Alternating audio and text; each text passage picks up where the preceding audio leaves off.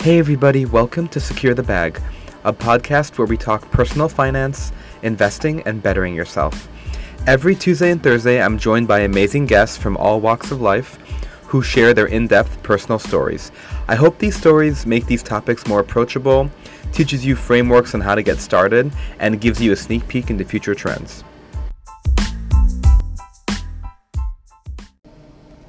Hey, everybody, I did a two part Twitter thread over the past couple days on investing in crypto that I got a lot of good feedback on. So I wanted to make this in audio form for people that missed the Twitter thread.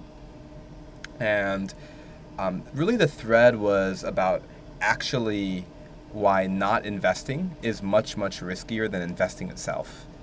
And we talk about investing and specifically investing in crypto, why it's something everyone must do. So, part one. Part one was hey, what does the game of Monopoly actually teach us about investing?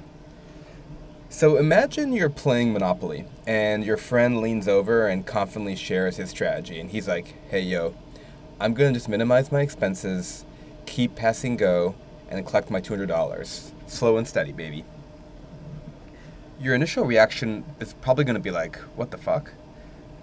But then I think your second reaction is going to be, uh, he must not know how the game works. So, if you want to win at any game, you need to understand how the game works and then form a strategy based on those rules. So, in Monopoly, the rules are very clear. The cash you get at the beginning of the game is used, you can use that to buy property. You collect rent um, on properties that you own. So, when, when people land on your property, they pay you rent. Um, when you have a monopoly, so you have properties of the same color, you can then go build houses and hotels, which allow you to charge even more money when people land on those spaces. And finally, the more expensive properties you buy, they yield even more money on rent as well as houses and hotels. So, with those rules as input, your strategy becomes pretty clear. Number one, buy any property you can. Cash is pretty useless and properties are, are scarce. Number two, don't be afraid to big game hunt. Those properties that might seem expensive now will pay off in spades later. Number three, form monopolies and build houses and hotels as soon as possible. That's the way to really generate revenue. And so you want to kind of do that the earlier the better. And then four, you want to relentlessly stomp plebes who don't own assets or the best assets to win and you want to basically push them to bankruptcy by having them land on your properties over and over again. So you, it's easy to see that Monopoly's rules effectively codify player behavior to a single mindset. Ownership is everything. Investing in properties isn't risky in this game, it's the only thing to do. Without it, you're basically fucked. So, what does this have to do with the real world? So, you guys ready for the big reveal? The real world has the exact same rules. My experiences have taught me the same. Those who own assets get rewarded, and those who don't get punished. Wait, punished? Isn't investing risky and can't I just play it safe? No, you can't. While investors are Usain bolting the race of life, thanks to asset appreciation, because unlike a monopoly, that hotel that you buy on Boardwalk actually goes up in value every year. Non investors are actually getting pushed backwards because of inflation. Inflation really just acts as a 3 to 5% tax on people that just hold the cash. So, what should you do? So, now that you know how the game works, your only choice is ownership. You're not being left out. If you don't own, you're actively choosing to lose. Now, I know some of you will say, Yo, Karthik, this sounds great, but I don't have money to invest. My answer is yes, you do fractionalized ownership allows you to own a piece of an asset. You don't ha- no matter how small. You don't have to own the whole thing. Uh, on Robinhood, for example, you can buy stocks for as little as one dollar. Coinbase allows you to buy crypto for as little as one or two dollars. And there's plenty of other examples um, of ways that you can own fractional pieces of assets, whether it's uh, something pretty new like NFTs, pieces of homes, collectibles. Um, Rally Road has some really great things, or even art. Once you approach the world with an with the mindset of an investor, the pieces begin to fall into place because you're playing the game to win versus not to lose. And so, what should your strategy be? It's, ba- it's very simple. Start owning assets today. Figure out a way to own even more assets over time, and then hold. Now, I want to be fair uh, and add a disclaimer here. You don't just want to own anything. Obviously, you want to aim to own high quality assets. So, that was part one on why investing is actually less risky than not investing and why everyone has to do it. For part two, we're going to delve into the world of crypto. So, who remembers, who remembers this quote from Ocean's Eleven? Because the house always wins. Play long enough, never change the stakes, the house takes you. Unless when that perfect hand comes along, you bet big and you take the house.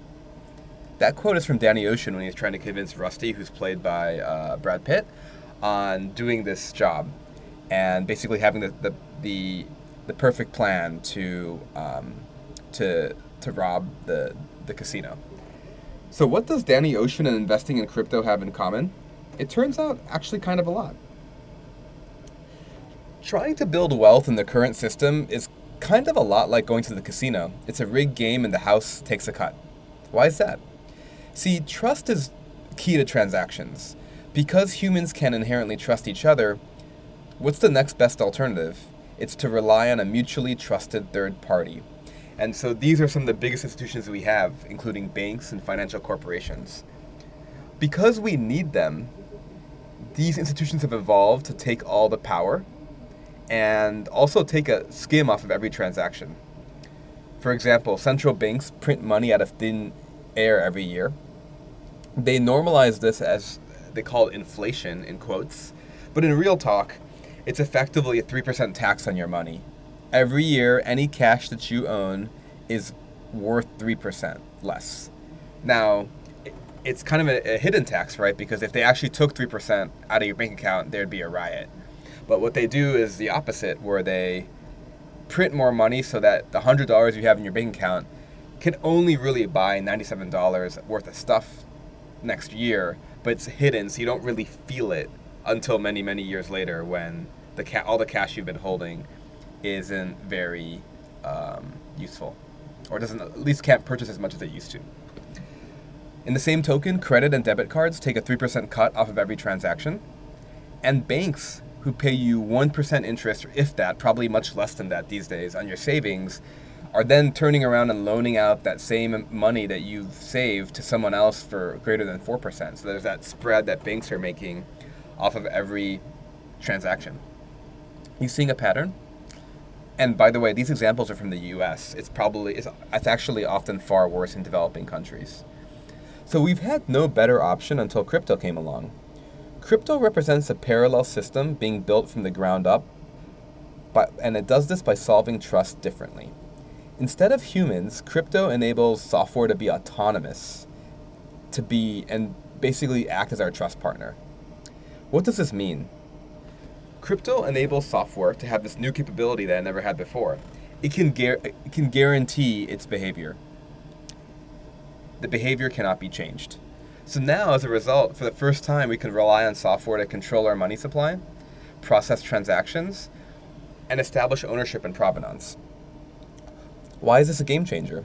Now, we the people get more control, the rules can't be changed, less overhead, the cut will be far lower on transactions, and fairness.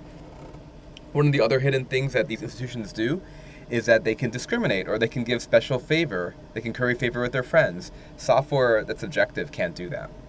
Crypto really represents the next frontier of computing. We, we had PCs in the 80s, we had internet in the 90s, we had mobile in the 2010s, and crypto is, is this next wave.